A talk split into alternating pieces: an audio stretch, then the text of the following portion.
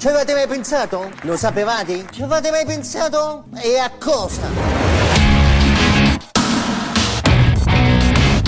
Ciao, stai ascoltando Pillole di Bit.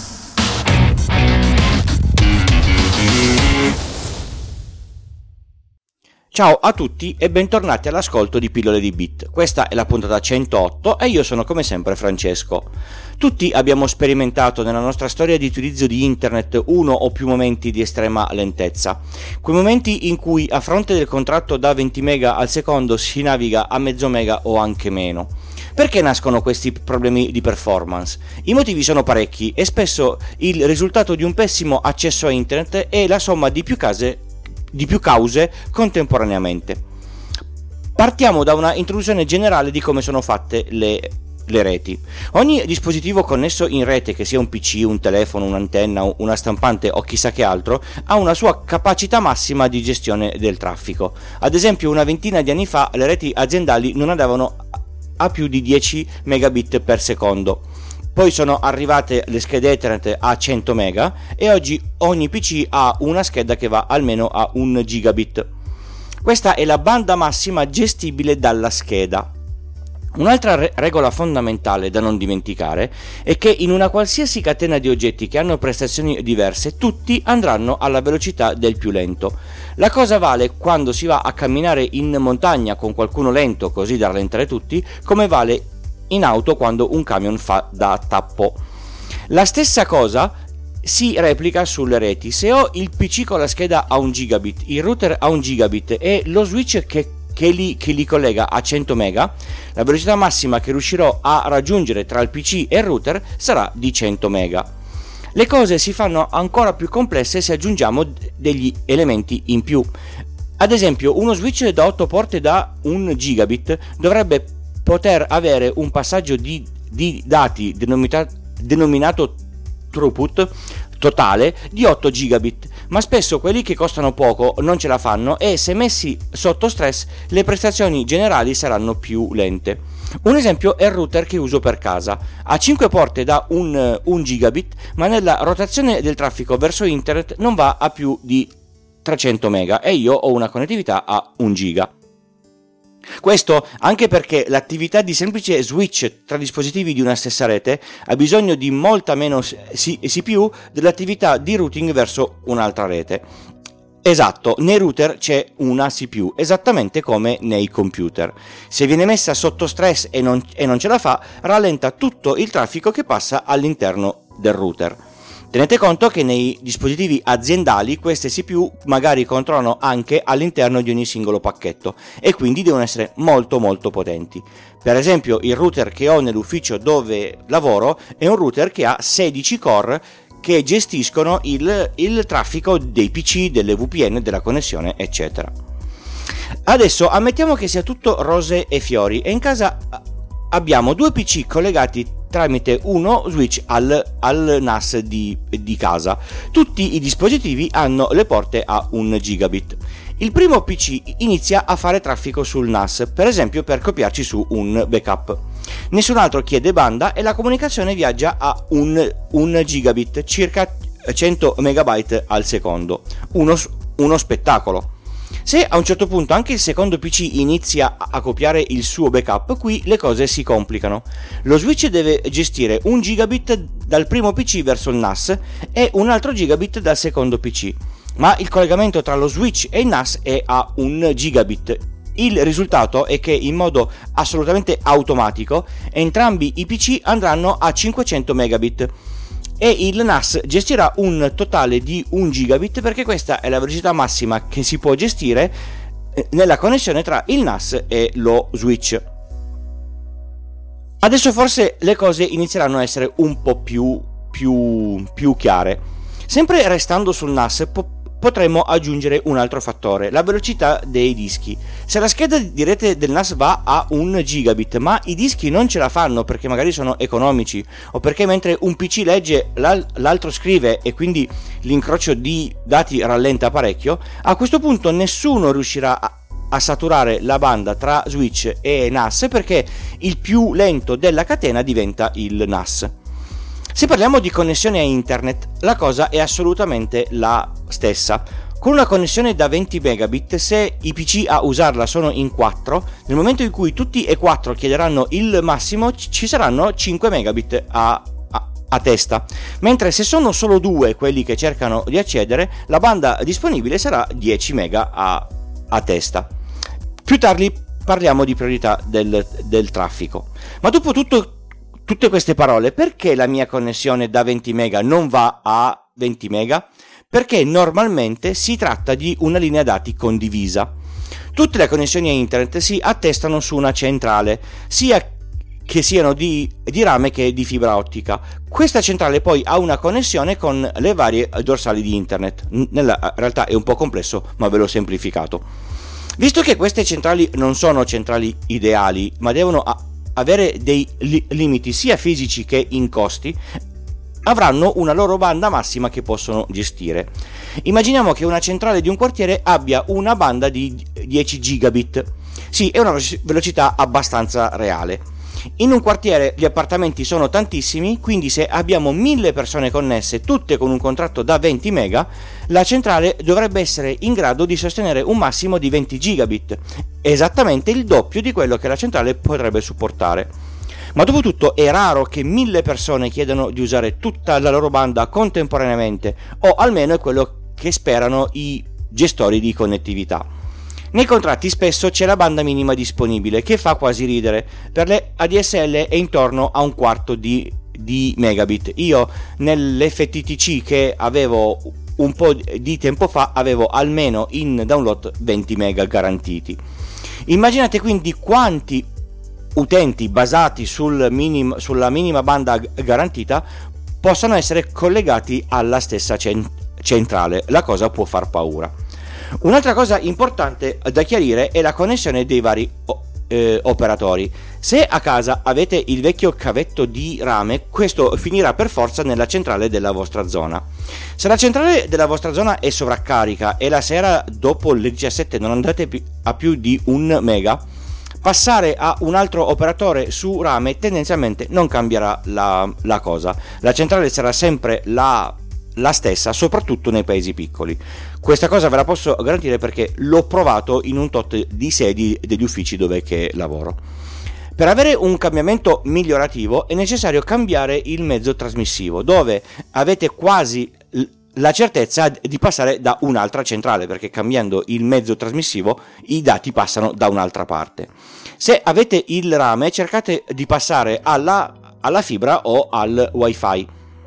Visto che il mondo è complesso, ma quello tecnologico lo è molto di più, c'è un altro motivo per il quale la connettività non va a velocità piena: la qualità del mezzo trasmissivo. Un breve aneddoto: un'azienda dove l- lavoravo un po' in mezzo ai, ai campi aveva sempre problemi di connettività con qualunque gestore, soprattutto in giorni molto umidi o con la, la pioggia. Dopo un po' di indagini si è scoperto che il grosso cavo che portava tutte le coppie di rame telefoniche era interrato e con le piogge andava a bagno, degradando moltissimo il segnale che ci passava dentro. Persino le telefonate si sentivano male e le chiamate fax fallivano. La soluzione è stata solo una: fare un un investimento e scavare un chilometro di fibra nel duemila circa per avere una velocità e una stabilità almeno di livello professionale. Quindi se il mezzo di trasmissione fa schifo, la connessione indipendentemente dal gestore farà schifo, anche se la centrale di zona è completamente libera e non sovraccarica. La stessa cosa si verifica sui cellulari in due G, tre G, quattro G, cinque G, mille G o quelli che arriveranno. Ogni antenna ha una sua capacità di banda massima, raggiunta questa va in saturazione e la larghezza di banda viene così divisa tra tutte le SIM collegate. Ogni antenna è connessa a internet con una sua connettività di terra in, in, in genere, quindi se questa connettività è con poca banda tutti a, eh, avranno poca banda. Se ci fosse una sola SIM connessa, questa potrebbe avere la disponibilità di tutta la, la banda disponibile della, della cella. Quando le SIM connesse sono tante, ma solo in tre usano effettivamente la connessione, la banda della cella sarà divisa indicativamente per tre, per poi diminuire per ogni SIM che inizierà a fare traffico. È importante sapere anche che tutte le trasmissioni che si fanno via etere e non via cavo patiscono moltissimo i disturbi esterni, quindi in determinate condizioni meteo le trasmissioni tre G o Wi-Fi con le, con le antenne possono essere disturbate o rallentate. Dipende tutto dalla, f- dalla frequenza della trasmissione e dal tipo di disturbo, ma è una cosa che riguarda la fisica e non sono molto ferrato, quindi non, non, non vi so raccontare di più. So solo che se avete una connessione in casa con un operatore Wi-Fi che vi ha montato l'antenna sul tetto, questa deve essere in visibilità ottica con l'antenna trasmittente. Quindi un albero che cresce, una fitta nevicata o del vento che sposta l'antenna potrebbero creare dei problemi di connessione anche molto importanti. Ho anticipato prima che si può fare del lavoro per evitare che la banda finisca per determinati tipi di traffico. In linguaggio tecnico questa cosa si chiama Q o S, Quality of Service, e permette a determinati tipi di connessione di avere una banda minima sempre garantita. Un esempio è la, è la telefonia VoIP, Voice over I P, quindi è quello che è la, è la telefonata voce che viene tra, trasformata in connessione digi, digi, digitale. Tutte le connessioni in fibra, che siano F T T H, quindi fino a casa, o F T T C, quindi fino all'armadio di strada e poi in rame, offrono la linea telefonica con questo protocollo, il VoIP. Ciò significa che la telefonata viene convertita in digitale e inviata sulla connessione a internet. Il problema potrebbe sorgere quando siete al telefono mentre vostro fratello guarda Netflix.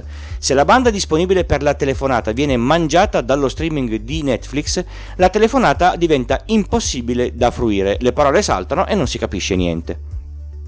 In questo caso si dice al router che deve garantire sempre almeno trentadue kilobit al secondo per le telefonate, mettendo un limite alla normale navigazione.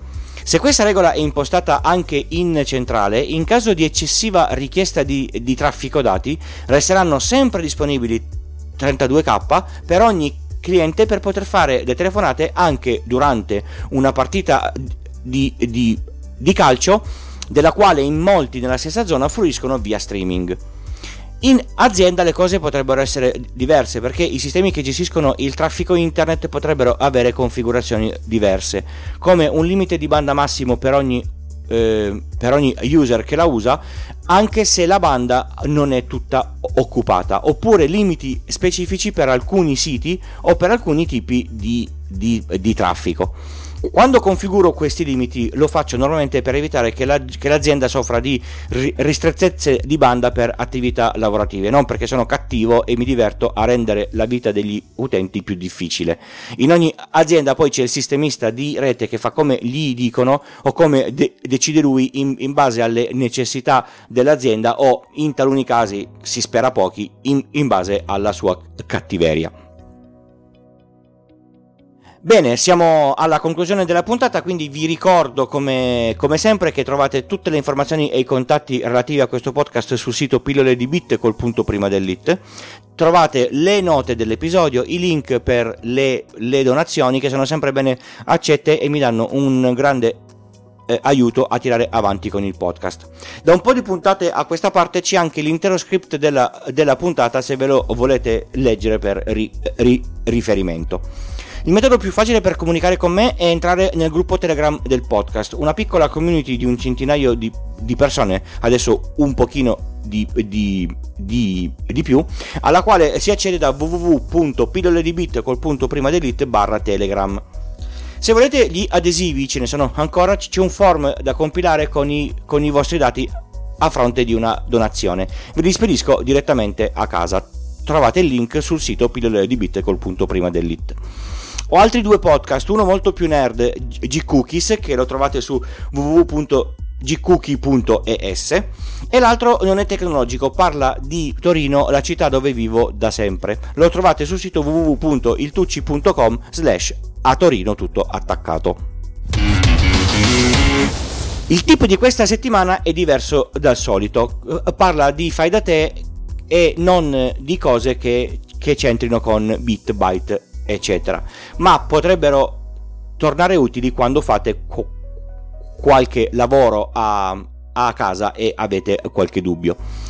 Quando vi trovate per esempio di fronte a una, a una vite, un, un bullone o un tappo che non si svita o che dovete, a, dovete avvitare e c'è qualche dubbio. La regola generale è sempre che guardando in faccia il pezzo da avvitare o, o da svitare, la vite, il bullone, il tappo, se lo dobbiamo svitare si gira sempre in senso antiorario, se lo dobbiamo avvitare si gira sempre in senso orario. Non girate il tappo della conserva di pomodori in senso orario quando lo, lo trovate troppo duro da svitare, perché non farete altro che avvitarlo e renderlo ancora più duro. Fanno eccezione e quindi sono al contrario alcuni di- dispositivi, come ad esempio tutto quello che è tubi e innesti del, del gas. Anche nelle biciclette alcune viti sono al contrario, perché pedalando, se fossero in maniera dritta, potrebbero essere svitate con la, la pedalata. Bene, a questo punto è proprio tutto, non mi resta che salutarvi e darvi appuntamento alla prossima puntata. Ciao!